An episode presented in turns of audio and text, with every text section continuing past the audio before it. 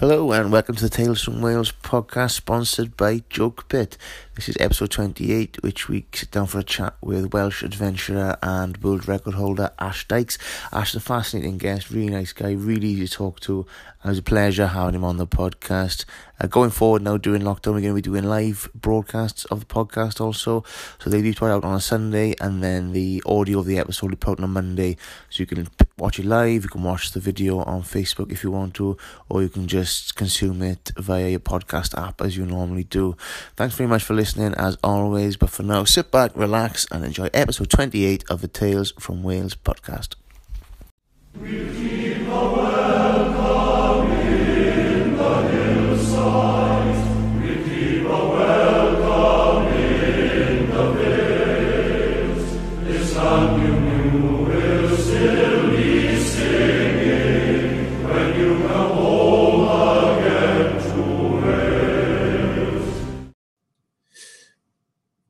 Hello and uh, welcome to the Tales from Wales podcast, our very first live broadcast uh, in partnership with Joe Pitt. Uh, how are we going, Steph? How's this uh, isolation keeping you? Ah, really enjoy myself. I'm loving it. I'm trying to grow a beard. Not working. I'm two weeks in. It's not working. I'm going to shave it. It's, it's really strange sort of uh, doing this without you uh, with me sort of together in the studio recording together. How are you finding it? I mean, uh, who touch your leg now?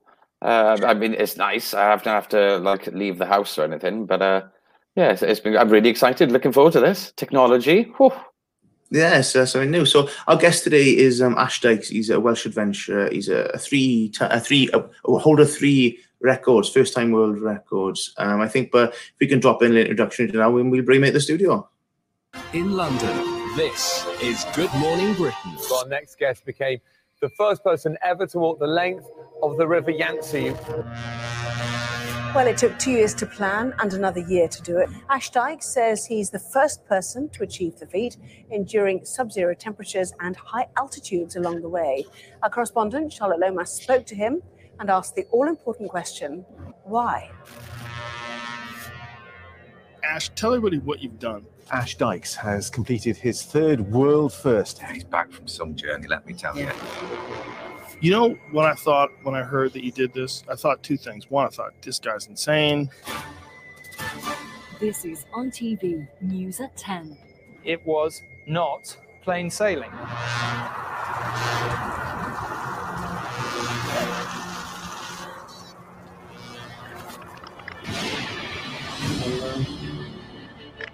A lot of people. De- Ashley, welcome. Welcome to the uh, Tales from Wales podcast. Thank you for joining us. Hey guys, thank you for having me. How are we doing? Pretty good, pretty good. Um, Yeah. you, you you holding up during this sort of period of isolation, being a sort of a outdoor adventurer, someone who clearly a fan of the outdoors. Is it a bit of a bit of a culture shock for you? It's not, you know, surprising. A lot of people are saying, you know, how you're dealing with the isolation, but my isolation has been solo in the middle of the Gobi Desert, high up in the mountains, or isolated in the jungle. So isolated here at home where I've got food, I've got shelter, I've got people to communicate, I've got signal, um, and I've got a place to sleep. Is uh, it's good. It's the luxurious type of isolation, I would say. yeah, I, isol- isolation plus central heating. exactly. And Yeah, running so I just try water. make the most of it, you know, for sure. Learn some new skills, develop myself, keep up with the training, still liaising with the, the team out in China and um, Los Angeles. So keep them busy and productive. What about you guys? Um, I, th- I think it's the same same for me. You know, I, I think routine is massively important. Like trying to get up on time, trying to put clothes on, you know, get out your pajamas, and just trying to sort of give yourself a little bit of routine because it's so easy to fall into bad habits with like snacking or not exercising or just you know Netflix binges that sort of thing. Have you found any bad habits or anything you don't you want to be avoiding creeping in during this period? Um, yeah, what would my bad habit be? Um, I don't, I don't know, you know, I'm staying fairly disciplined is what I would say. Yeah, I've always, I'm always sort of setting myself goals the night before, you know, so that I wake up the next day and crack on. Sometimes I can find myself just on the phone though. That's probably a bad habit. You know, when you get the phone out, you're sort of scrolling, you're communicating with friends and whatnot, but then time will whiz by.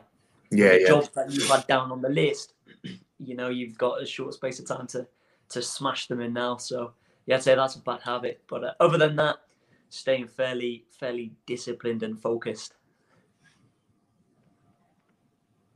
Have you made it like an assault course or something in the house for yourself? Have I made? I, I imagine you've done that. like an assault course, like jumping over buckets, You- you swinging down the stairs and stuff.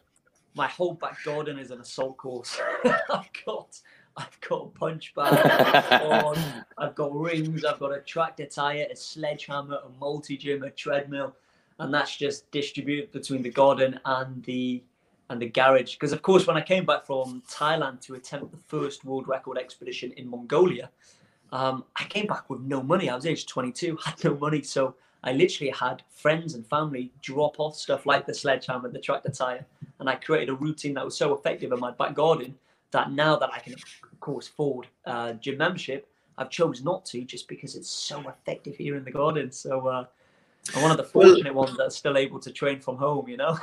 Well, when it comes to that sort of um, approach to training and fitness and, and functionality to what you're trying to do, a pec deck or a cable fly in a gym is not going to help you when you're on top of a, a high altitude mountain in the middle of South South Asia, is it? So, you know, it's, it's sort of I think that outdoor training and that approach is, is going to have a better carryover for what you want to do.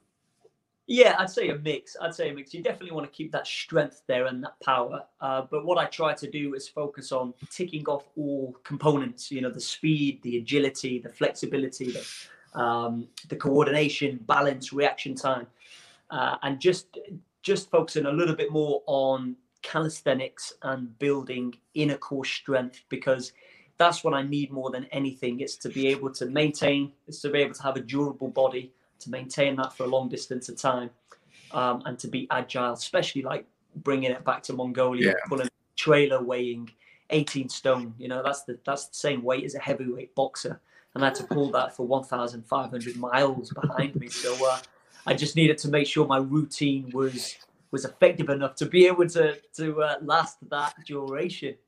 Yeah, to, pull to pull Deontay Wilder for uh, 16, 1600 miles. Um, this is the first time we've done the show in this format, and the people listening or viewing can at the, at the moment can join in. Jeff Japers, who's a fan of the show, has uh, chimed in and said that I've got the best beard out of the three of us. Um, yeah. So if anyone else wants to rank us in any order for any reason, that's that's absolutely fine. Um, so you- you're a holder of three world records, Ash, um, and they're all sort of quite extreme challenges.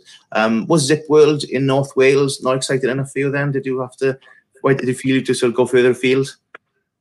Yeah, you know, we we're lucky, aren't we? The UK and, and Wales, we do live in a beautiful location. We we're right on the coastline, of course. We've got the forests, the mountains, the lakes.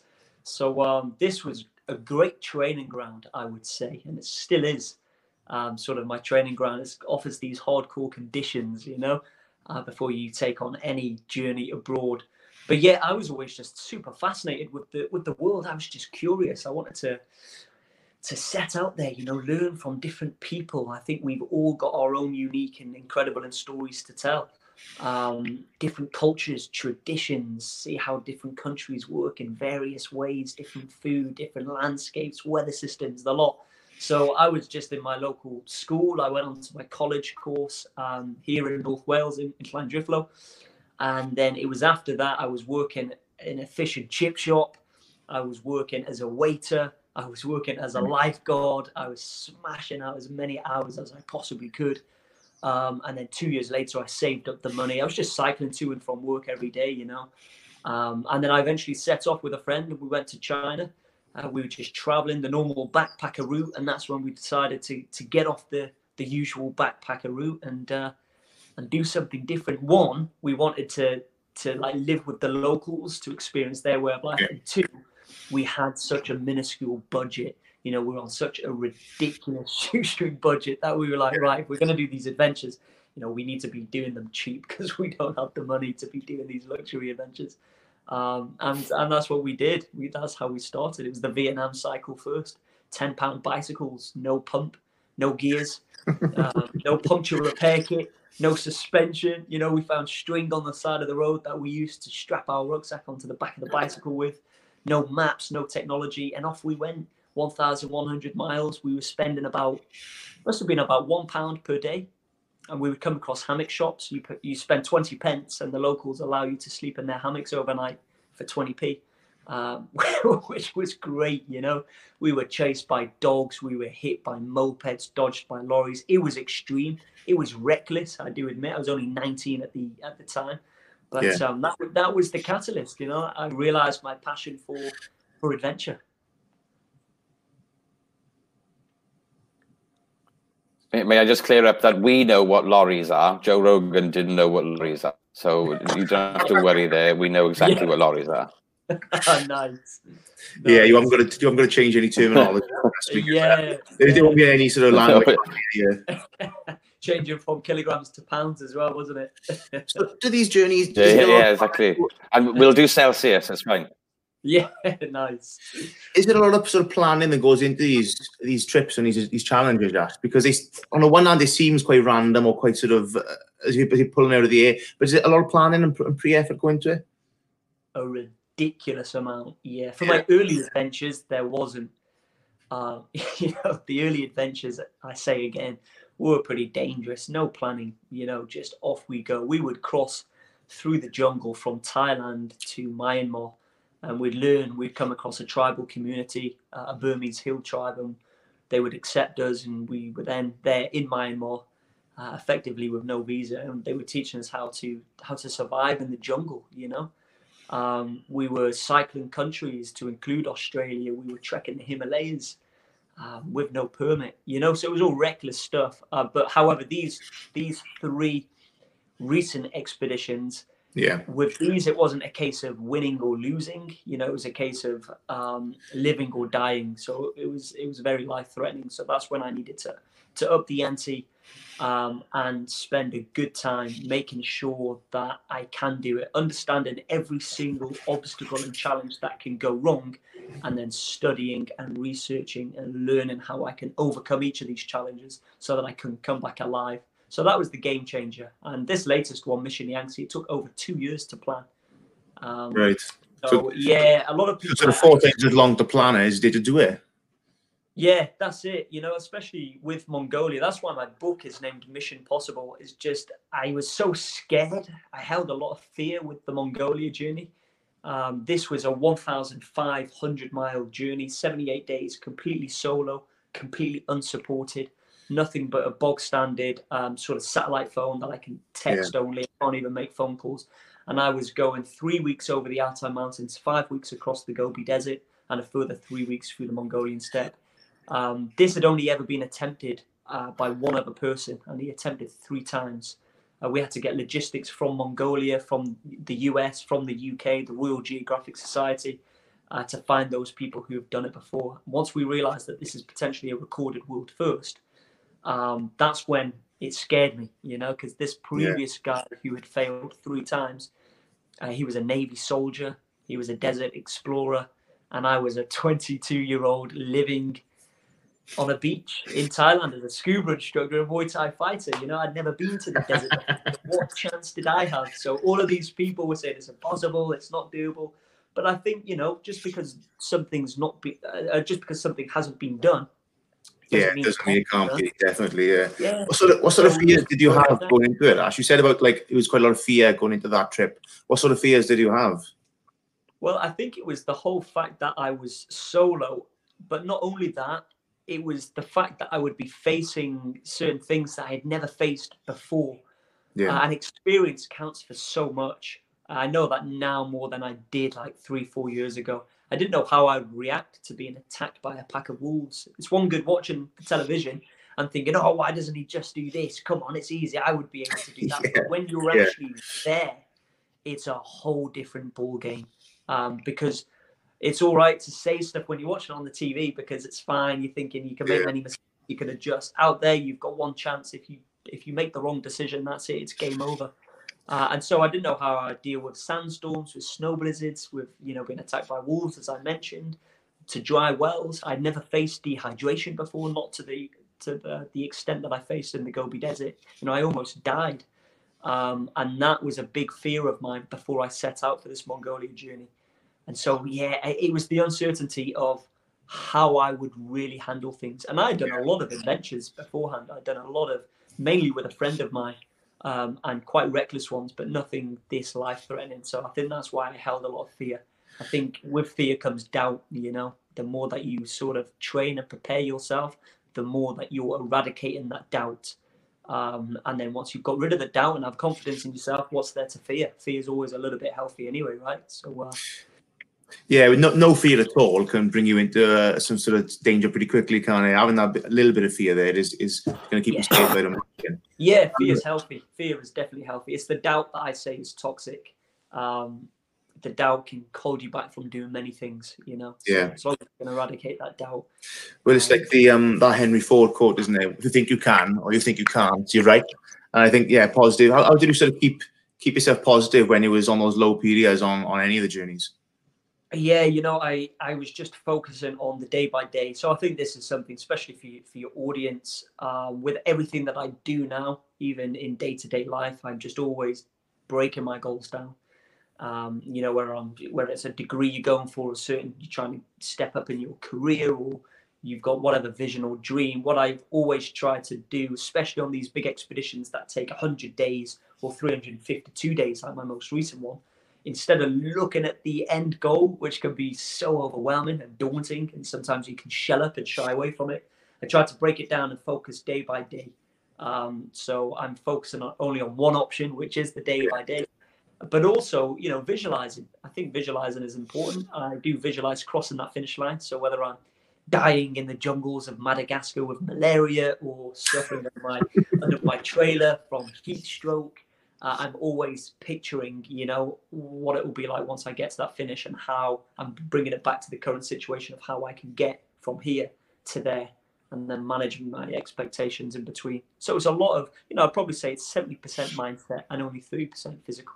And we've all Yeah. got we've all got it, you know, maybe it gets covered um, because it's it's it remains dormant and it, it- you know it's not as polished um, in this day and age as what we used to be back in our primitive days, you know. But I believe we've all got that uh, that instinct within.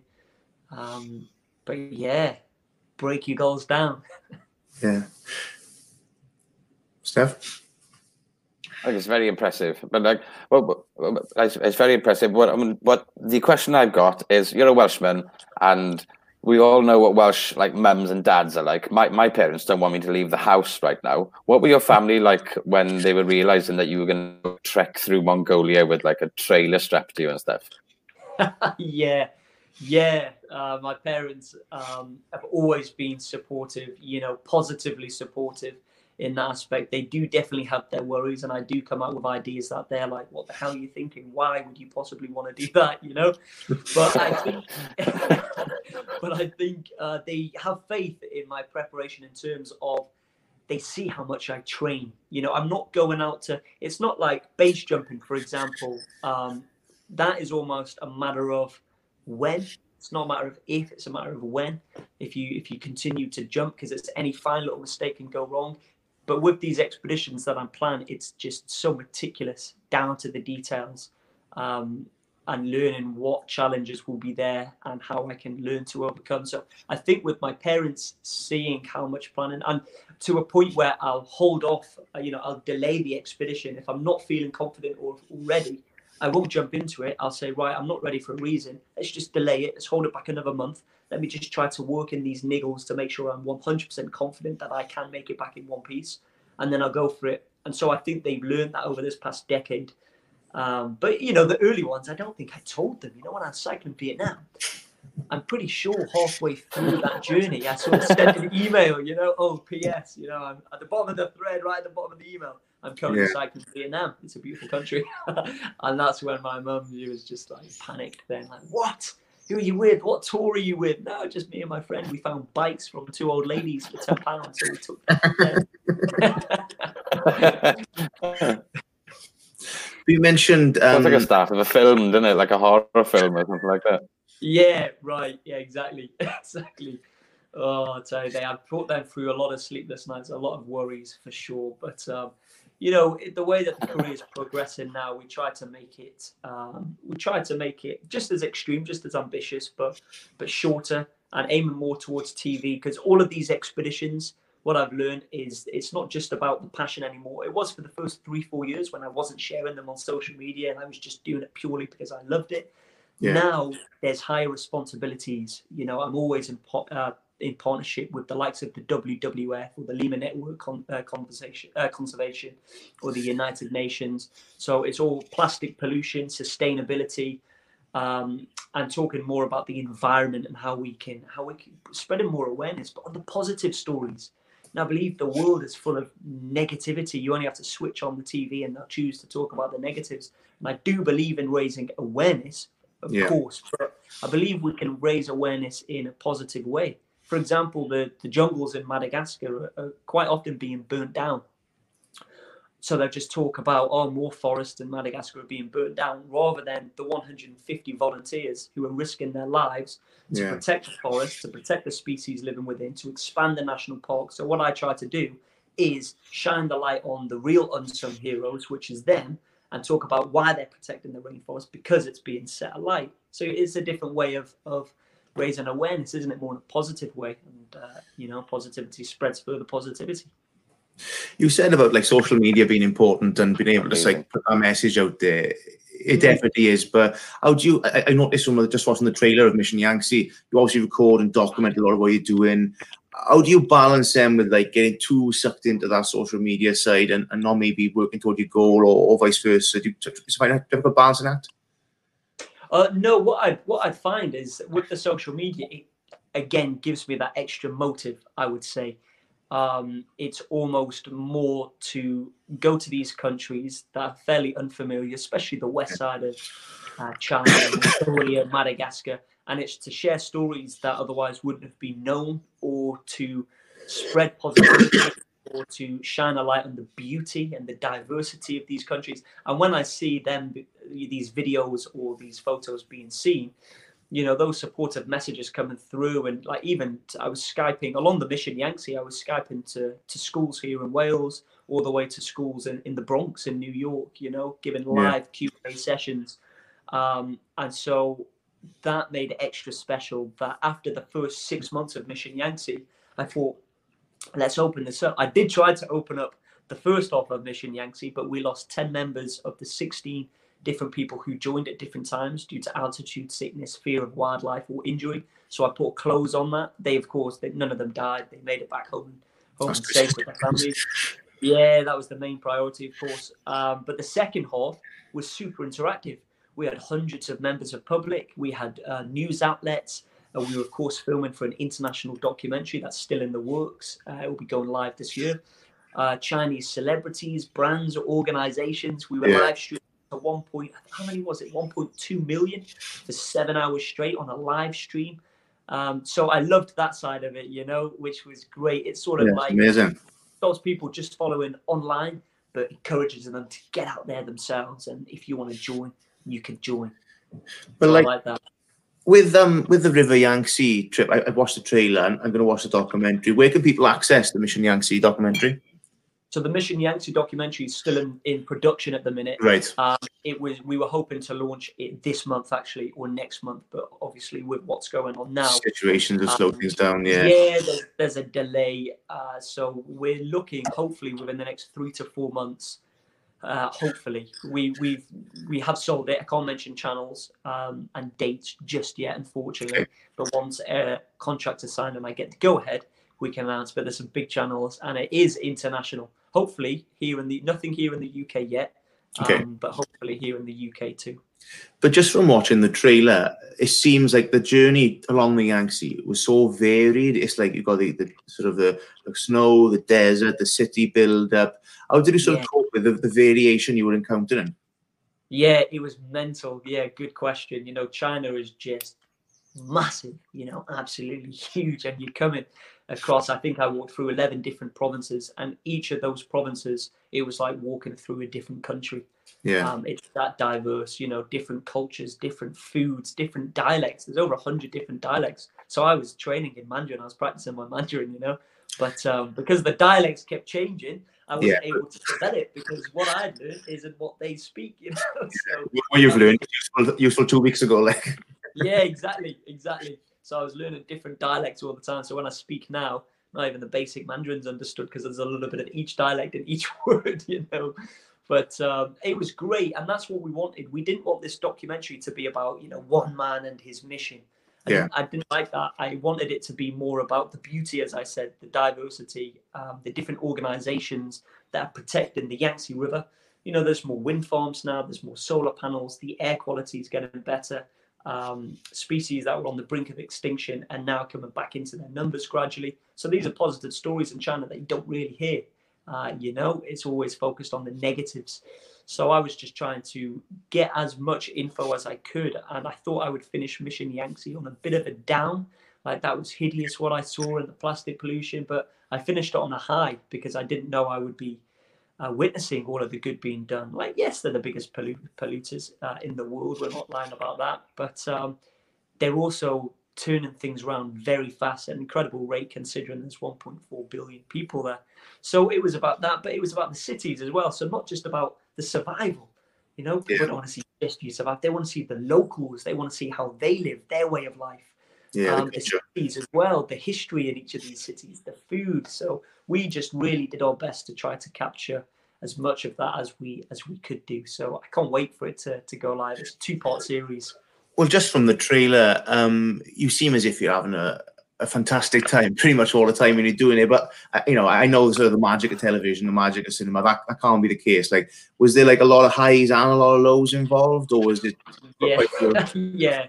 I'm a nightmare for that. I tell you, because even in the the tough scenarios, like I, I could be there vomiting and suffering with diarrhea at the same time. I'll be laughing about it. Yeah, you yeah. It's just the way I am. I seem to laugh in the face of danger. You know, not to sound too cliche, but in a funny way where people are watching and they laugh with me. Then, and I'm like, yeah, maybe I look back at the footage and I do remember the pain that I was in. And then I'm thinking, well, maybe I should stress that a little bit more. And it's like, well, no, just just be you type of thing. Don't pretend Yeah. it's any worse than it is. Just be you. If, if you're laughing, that's just how people deal with different situations. But I wasn't laughing with the bears. I was not laughing. I wasn't laughing when I was getting attacked Oh, by Tibetan oh. mastiffs. And I wasn't laughing when I was stalked for two days by a pack of wolves. Yeah. Well, I am now because it's over. But um, yeah, I'm glad you mentioned. I'm glad you mentioned the Wolves again, Ash, because the first time I became aware of you, I think it must have been Radio Two when there was the news. And I said, Welsh Mm. adventurer Ash Dykes has just just come back from River Yangtze, and you mentioned the being chased by wolves, and I, I was driving the car, and uh, forgive me for saying this, I burst out laughing when I heard it because that was so alien to me, going out walking somewhere and being chased by wolves. You know, like if I my only Yeah. scenario, my only sort of experience of that is watching cartoons. I would have been throwing a, a, a, a, a sausage at them trying to run away and things. But how, Yeah. did, how did you cope with that? Because that's just unheard of. It living in such a soft society like we do, that's unheard of. How did you cope with that? Yeah, man, it was it was eerie. Uh, we could hear that. Well, it was me and my videographer from Texas called Kyle, and we we could hear these wolves howling. We counted maybe there's about five, six of them. Um, and when we heard them, we thought, wow, that was my first time ever hearing wolves out in the wild, you know, howling away. There was something awe-inspiring about that, you know, but at the same time, creepy. But we made nothing of it. We thought, wow, lucky to hear. We carried on, and that's when we came across uh, Tibetan guys. There was about four Tibetan guys, and they were warning us. We caught all of this on camera as well, so that was Yeah. a documentary. They were warning us, uh, and my, my friend could speak perfect Mandarin. He's fluent, but these Tibetan guys spoke Tibetan, of course, so there was no understanding there. Yeah, yeah. And they were warning of something anyway. They were doing all the hand gestures, uh, and we'd been warned at this point by so many people about different stuff that we just sort of shake it off and like, yeah, yeah, we ca- carry on. Anyway, it was only four months later that I found out because my editing team in Beijing called Mandarin Films uh, had the footage that they were editing. And it was when that girl wrote to us saying, You had no idea what those Ti- uh, Tibetan guys were saying. I was like, No, of course not. What were they saying? And they were there saying that only yesterday, right in that valley where you two were heading, there was a lady killed by a pack of wolves. Oh, Um, so, so they were advising us not to go down that way, but we didn't understand. So we said, "Oh, we'll be fine," and we walked on. And it was So you done. just waving and saying, "No worries, boys." Ta-da, yeah, thank we you." were like, "Shishini's ITN, bye bye." Covering, covering yourself in salt. yeah, yeah, you know, Pepper. up and down the mountains. Gonna be and we- delicious. and we realized that these wolves were they were following us for about two days. They normally cover further distance than than us. Um, but they would stay in almost perfect distance away, almost on the other side of the mountain for Yeah. two full days. And so we were like, hang on, that's that's eerie. We need to be vigilant. So we started to eat away from our tents, um, started to make loud noises as well, made sure that we didn't look injured because you know they're intelligent hunters. If they wanted us, they could have probably had us, but they uh, they disappeared. Eventually, we just didn't hear the howling, and we couldn't find any evidence of the fact that they were there. So, yeah, Well, animals will often go for like um a softer a softer target, wouldn't they? So if you sort of like Exactly. maintain that sort of, oh, it is a shall we bother? and especially the ones in China, they're not so big in China. The ones Okay. in Mongolia, I was more worried about because they're grey wolves. You know, they're they're the biggest. Yeah, yeah. Um, And they don't they don't care. You know, one person, and I was solo as well, of course. But I had the trailer behind me, so it made me look big. It looked like an extension of my body. You know, so Yeah. I made it look like 20, 29 stone instead. Like a, So, like a uh, massive snail. exactly. Yeah, so that was all right. The Tibetan Mastiffs were far worse, though. They were a much bigger threat. Uh, and they, the Tibetan Mastiffs are like a semi-wild guard dogs. They're, they're sort of left out uh, outside Okay. the gate. Even in the winter in minus 40, they're left outside. Um, but they protect the locals in their white felt tent, or their ger, or yurt as we call it, uh, and their livestock from like the wolves, the snow, even the snow leopards and bears. They can scare away bears as well and sometimes these weren't they you know they were chained up for a reason and staked in the ground uh, they were big heavy dogs aggressive too but sometimes they weren't staked in the ground and you're walking Right. by the locals are like well bloody hell we didn't expect anyone to be Yeah, yeah. by so what's the need to stake this dog in the ground and yeah they would come at you and you'd have to throw rocks you'd have to do everything you could to keep them at, wa- uh, at bay you know i was more exhausted after fending off a a dog attack from the Tibet Mastiff than I was after a Muay Thai fight in Thailand in 40 degrees Celsius. You know, I was exhausted.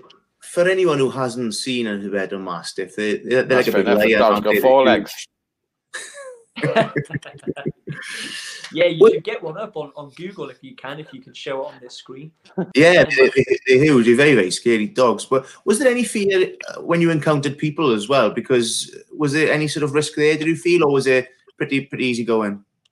In China, very easy going. Yeah, Okay. I yeah, I always say the locals can either make or break a journey, um, depending on how they are with you. And China were just amazing, you know, always welcoming. There was only one sketchy time where I approached two old ladies, hadn't seen anyone in a day or two, so I wanted to ask them for directions. But of course, for them being so remote, they've probably never even seen a Westerner here. It such a Yeah, yeah. um, and as I was approaching them, I had this big beard. Um, I had these red eyes. I was a bit sunburned. I had this hair. I had this big rucksack. I was all in blue, you know, wild eyes staring. I was just trying to approach them, hello, with a big smile, and they just freaked out. You know, they climbed an embankment, picked up two rocks, and um, you know, threatened me. Started shouting at me Chinese. I was like, whoa! I just realised I terrified them. I'm probably still being talked about how this Bigfoot figure dressed in blue with red eyes came wandering into their little community.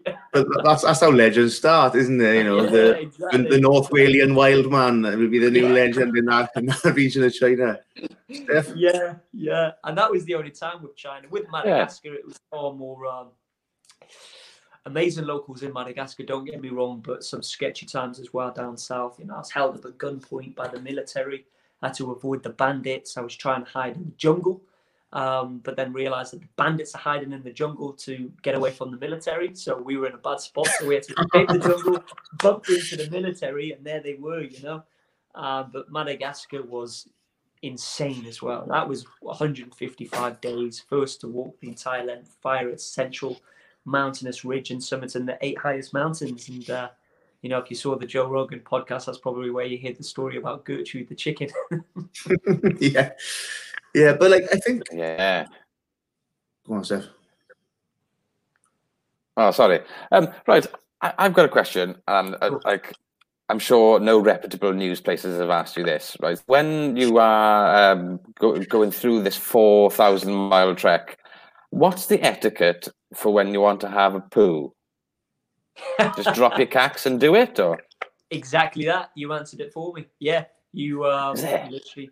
Yeah, and because you're in the wilderness, there's no one really there. As long as you don't don't do it too close to your tent because of the bears and whatnot.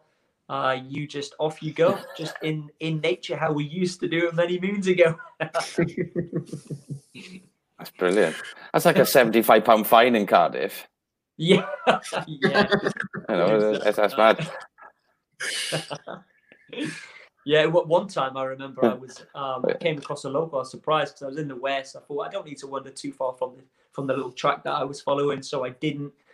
You know, I dropped my pants. I went right there and then, and the guy and a guy went by on. And I thought he's just gonna, you know, go by, maybe throw a wave my way, but he didn't. He stopped and wanted to talk, and I'm like in the middle of, you know, I'm, I'm just like, hey, you- you can go now. And he's just like there, like nodding, smiling away, and trying to talk in Chinese. But I couldn't understand his dialect. It's the most awkward five minutes ever. At, at least, at least you know that you. Uh, What's Chinese for private time? yeah, that's it. Yeah, there's been many awkward moments like that, especially with the wife offering uh, with the Kazakh community in the west of Mongolia. That was just as awkward. Um, there was a time. Did I? have- Did I? Have you heard about that? No, tell us. Um, you know, I, I, I Yeah. like to listen to this because then I can see how to offer to give my wife away as well. Because uh, when this isolation period is getting quite difficult, you know, so some tips on how to give my wife away could be useful. yeah, no, I was just in the west of Careful Mongolia, now. pulling the trailer through the Altai Mountains. Um, the locals again were so amazing. Always invited me inside. Got some Kazakh chai. I say the Kazakhs because the Kazakhs um, do um, occupy mainly the the west of Mongolia. Uh, and yeah, I was invited in 45 minutes eating, drinking some tea. And then I thought to myself, okay, it's been a while. I need to get up and, and crack on. I've got a hell of a day ahead of me, more distance to cover. And just as I looked at the, the man at the hut uh, to tell him, I could see him looking at me very weird. And I thought, oh, that's odd. And then he was looking at his, his wife or his girlfriend. And then looked back to me, looked at me, looked back to her. And then right there and then, in hand gestures, he pointed to the bed. He pointed at his wife and me and sort of did those hand gestures. And I was like, I was trying to think of everything it could be except for the basic of what it probably is. I was like, surely it can't be that. Uh, and there was that awkward look. I was sort of looking at her, I was looking at him. He was looking at me, looking at. There was that awkward exchange of looks, and then I just put on a fake laugh. Um, didn't know even whether to laugh. You don't know, do you? Imagine he gets a there, laughing at us. and you know, a couple of seconds later, he laughed as well, and and I made a made a swift exit. She continued breastfeeding her child, and uh, there I got the heck out of there. Uh, a Very hospitable, I was on my way. Well, you could have just pulled your trousers down and gone to the toilet and made it less awkward for everyone. I, I might be a way of getting out of it as well, perhaps. Yeah, that's it. You, you, you mentioned sort of doing jobs uh, in preparation for sort of saving and, and getting yourself onto these trips uh, initially on sort of the, the, the ladder of, of being an adventurer. Like a, a concept that comes up quite a lot on on this show is sort of like real jobs and having a, a real job, or, you know, because you've got creatives and oh, it's not a real job, you know. So what, what sort of jobs did you do in preparation? You mentioned, uh, you see, wait, wait, waitering and uh, lifeguard. This was oh, this was over ten years ago now. Yeah, yeah. Um, Originally, like Yeah, since Mongo, since Madagascar, I'd say, since Mongolia and Madagascar is able to fully establish into a into a career uh, where I've got the books, I've got the TV, I've got the talks, Yeah. uh, brand endorsements, sponsorship, etc., etc. But uh, before that, yeah, before I set off for travels altogether, I was working in a fish and chip shop on three pounds ten an hour, um, and then I and then I was working as a as a waiter in Brewers Fayre, Craigside in an Avon Conway here in North Wales. yeah. And then I went on to lifeguarding in Llandudno uh, because that was better money for that age. I was 17, 18, and 19 during that time. Um, and then my next job, which was after sort of the traveling, is when I stayed and lived in Thailand uh, for two years. And I was a, a master scuba diving instructor um, in Thailand for the two years and a Muay Thai fighter. Whereas if you win a fight, you get paid three months worth of accommodation. Effectively, if you lose, Okay. you go nothing. So um, a mix between those two. Uh, but scuba diving, you don't earn much money, of course, but it's a, it's a great it's a great lifestyle. But that's when I, I realized I needed to, to change something, and that's the biggest risk I probably ever took was to give up something that I had worked so hard and built myself up the rankings with scuba diving, almost number one top level. To give that up, to give my position up, to attempt Mongolia, and if I failed, it would effectively be back to Thailand, or back to lifeguarding. I don't know. And so that was also a motive when I was sort of slowly dying in the Gobi Desert. It was sort of, you know, if you if you turn back or you don't make this, it would have been a waste of a journey almost. If I do make this, maybe there's a potential where I can continue doing what I love and what I'm passionate about. Yeah. Um, so Trying to avoid it. ending back up on a poolside in Llandudno with the whistle in your pocket. That's it. Yeah, for sure. yeah, face the Gobi Desert a little bit longer. Did you get a many? Did you get many moments when you got to the almost the brink of, of wanting to quit and turn around? Um, ah, it's, it's a good question. N- no, not quit. Maybe because in Mongolia I had no option. So in Okay. Mongolia, uh, the, I, again five weeks in the Gobi Desert, but after the first week or two, I started suffering severely with dehydration. One of the water wells was dry, and I now had to push on to the next water source, which had people, which I knew was guaranteed to have water if there was people there but that was a hell of a distance and the, the water was just going down and down. I was sort of rationing my last remaining dribbles. And so I went from heat, uh, from dehydration to heat exhaustion on my way to heat stroke, which is usually fatal. I was delirious. I was hallucinating. It was over 40 degrees Celsius. There was no natural shelter. There was no breeze. There was no people. I went over eight days without seeing a single human. Um, and the only shelter I could find was underneath my trailer. And at this point, I could almost feel my organs and my insides drying up. I was in agony. Um, and at my worst point, I still had four days to go in this heat through this desert to get to that water source. Um, and that's when it was at that point I realized I had missed the point of pickup because, unlike the other guy, I didn't have no helicopter pickup. It was a, a very low budget um, expedition. I would have to rely on my agent to find me in the Gobi Desert, which would take three to four days, and then take me to the next community, which would take another day or so. So it was either five days and hope, uh, five or six days, and hopefully he finds me, or four days, and I could guarantee make it. So I almost had no other option apart from to get out from under my trailer and push on. And again, that's where the break in the goals down was so crucial.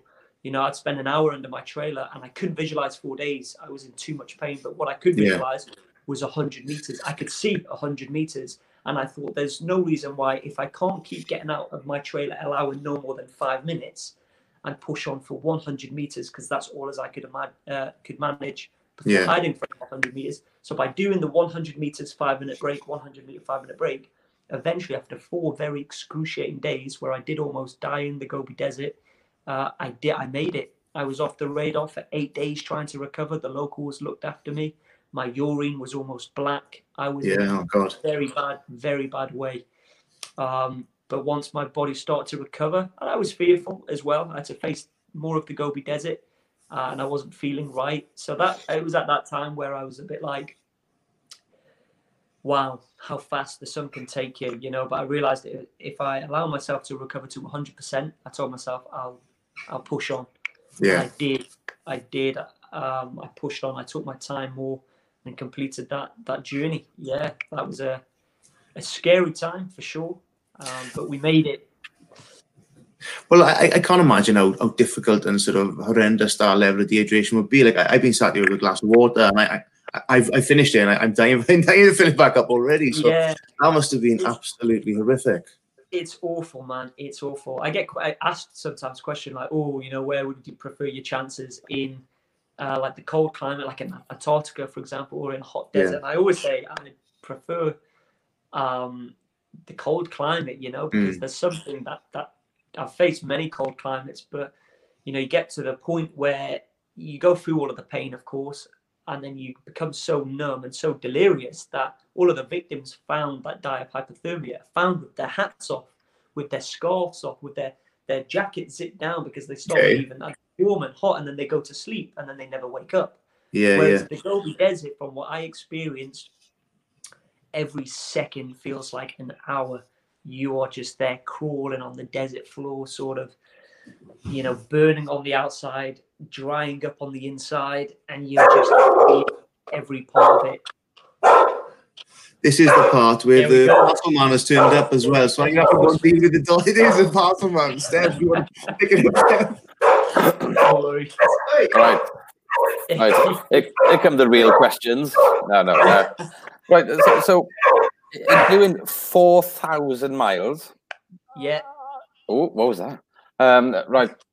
So 4,000 miles, that's like, for me, insane. I don't think I've ever counted to 4,000 in my head.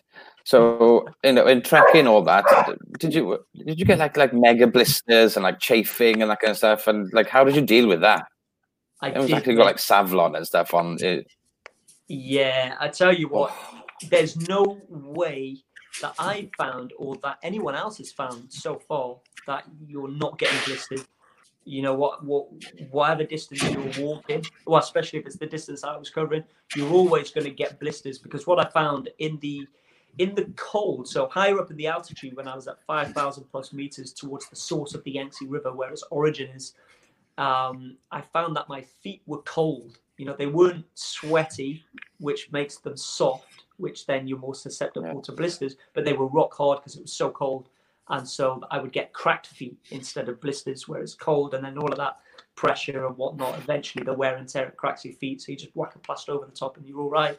And then my feet, up to the point where I was in a hot climate, my feet were were hard as nails at this point, you know. But because it was so hot, your feet sweat and your skin goes soft, so you're getting blisters. Um, so you'll always, for the first two or three weeks, you'll always be getting blisters, but eventually your feet will harden up, depending on the weather, depending on the climate. So on all of my journeys, I've tried different footwear. I never use boots. I can't stand boots, you know, especially because I, I, I believe people need them because of ankle support. But uh, touch wood, I've never twisted an ankle. I've just been using trainers, really, you know. Trainers, lightweight. If they get wet, they dry easy. They've got that cushion at the bottom, makes it more comfortable. Flashing Sometimes- light on the heel as well, Ash. All of that, all of the gadgets. You know, you got to look cool while you're doing it, right? Heelys, just get Heelys and fine. yeah. Yeah. Skate your way across the- the Gobi Desert. Crocs, I had at the Gobi Desert. Crocs, uh, but only at night time, you know, to let my feet air, I would go from my trainers straight into my Crocs and I'd be walking around, you know, no one's there and you're just cooking your food, listening to a bit of music on the loudspeaker in the middle of nowhere with your Crocs on, you know. You, you should have propped those Crocs on when that Yeah, man was it's the only place I can have Crocs. yeah, and sandals in the jungle as well. Just sandals. So a lot of people wear boots, but I went the local way, uh, where the locals would just sometimes they would go barefoot. You know, tribes of course, but um, one of my guys was just in sandals, so I tried it. I could see why. You know, if you're wearing boots and, and trainers, if you're crossing rivers or streams, you have to take them off, cross the river, put, dry your feet, put them on on the other side, and if you've got hundreds to cross that day, it's just not um, realistic. You can cover good, good ground. So I always went sandals. Yeah. Went plowing on through. You'd have to get a lot of the leeches off, of course. But the leeches are going everywhere, even in the jungles in the north of Madagascar. We had a big machete and we were sort of hacking through the jungle because there was no paths. Nobody goes there. Um, and we had leeches and spiders falling from the jungle canopy down on top. And, you know, on, often most nights we'd take our, our shirt off and we'd have to apply, you know, six, seven leeches and flick them out the tent. Uh, a nasty bite from a, a spider I, I sustained as well that I had to use like aloe vera. You get aloe vera plants out there and they sort of act Yeah. antiseptic. They help to, to clear it. But um, yeah, you know, once you're out there, blisters, chafing, insects, wild animals, weather, terrain, all of it, it uh, it gets you, gets you. Makes you appreciate quickly- home in North Wales. Yeah, that's it. Right, We're gonna we, we, we're getting close to, to the hour mark now. So Steph, have you got your um, anagrams? This is a feature we normally Oh, yeah. do. Ash, Right. Where we take the the guests the guest's uh, name and make some nice anagrams. So if there's any any sort of uh, pseudonyms you want to take from this, you're more than welcome. Got a good one from Jeff. We've actually got as a well. I've actually got a question from Jeff. Jennings. Go on, we go with that. Yeah, what do you?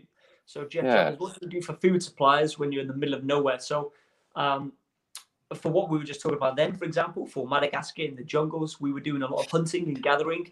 Uh, so you can get a lot of um, sugarcane or, or mangoes or sometimes coconuts, which were heavenly. Uh, and for meat, we would often hunt for small rodents, often burrowing underneath trees like tenrecs that you can literally just put your hand straight under and pull them out. You've got meal for that night. Uh, Mongolia, I carried the trailer, which was 120 kilograms. So I had all of my rations, uh, five weeks worth of ration packs on the back of that. So that's why it was so heavy. Um, and China, I was relying more on the locals. I was coming across more and more locals. So whilst I Yeah. took rations, the locals were incredibly hospitable. They would invite us in, they would feed me up and wish me well. Um, so yeah, that's how I was dealing with different food supplies and during the different expeditions. Yes. Nice way of doing it. Eat what you can find, it. if not, dip into your ration pack. It's, uh, Yeah, it's, a, it's a good, yeah. a good approach. We came across we came across a lot of weird things as well, like eating pasha worm, which is like a, a centipede that burrows in the Yangtze River, or blowing pig's liver, which is from a, uh, the Bai minority people in China, where they have pig's liver and they blow it up, um, Okay. marinate it in chili and and vodka, blow it up, and then cook it. And they say it gives it extra flavor and texture. So, like, So weird things I've come across. Have you been tempted to serve that any uh, any gatherings or parties? Yeah, can you imagine? So today, don't worry about don't worry about vodka jelly. Just get some vodka, vodka pig's liver instead. Yeah, yeah. Should we uh, just do the anagram stuff? Yeah, why not? Why not? Right. The anagrams of Ash Dykes. Right. So, uh, w- weren't many vowels in this, but I found some all right ones. So, uh, a few anagrams. Shaky Des. That sounds like, uh, you know, like somebody that lives in your village. Uh, desks. Yeah. That's what people say in Chelsea. Uh, then we got a shy desk. Then we've got dash keys. I don't know, like keys off your dash. But my favorites, right? Yeah. Yak sheds. That's an anagram of your name, and this is this is my favorite. Uh, open mind, everyone. KY shades. KY shade. Look at that KY shades. Yeah, yeah. So they, they get they smooth onto your head really easily. okay. KY KY. yeah, KY shades. Yeah, yeah. so that's the inside of my head for you. There we go. nice. Ash, this has been um absolute pleasure. We really appreciate you giving up your time on a on a Sunday. Not sure if we did have anything else planned, mind with this current situation. No, no, it's lockdown. Hey, no. So uh, Oh, thanks for having oh, me, guys. No, no problem. We, we don't know what's what's happening next. Is it's sort of un, un sort of certain times. But what, what have we got next on the agenda? What are you planning now in the near future? So we're working on the the second book. Um, we're working with the team in LA on some pictures we've got for TV, and the next expeditions we've got about eight to ten different ideas. So I can't say just yet, but um, yeah, we're working both in the US and uh, China on some really cool projects. So uh, if you're on the social media, especially Instagram, you know, do follow along, uh, and I will keep you posted when when I know more. Nice one, good. Well, so Ash, as I said, thank you very much. This has been awesome. Steph, lovely to see you. I'm seeing you for the last couple of weeks, and thanks very much for anyone who's been listening, tuning in. Thank you very much. Yeah, much, much, mate. Appreciate it. Thanks, guys. Stay safe, Well- stay healthy, and stay productive. Take Thank, care. thank you very much. Thank you. Cheers. Diolch yn fawr. Thank you very much for listening to the Tales from Wales podcast. Uh, big thanks goes out to our wonderful guest, Ash Dykes, a very inspirational guy. I'm sure you'll be seeing much more from him. Uh, big thanks to everybody at Joke Pit, uh, Joke Pit Connecting Comedy. They're doing some great things at the moment, so uh, look them up. They're on Facebook, they're on the internet, all that jazz. And uh, thanks to Drew Taylor for sorting out the guest. And uh, if you liked what you've heard and seen, then why not give us a like, subscribe, find us on Facebook at the Tales from Wales podcast. We're on all of the podcasting platforms, uh, Anchor, Google Podcasts, Spotify, all of that. So uh, if you want to find us for previous episodes, they are very good. So uh, have a look there. So thank you very much and have a wonderful day. Thank you. Is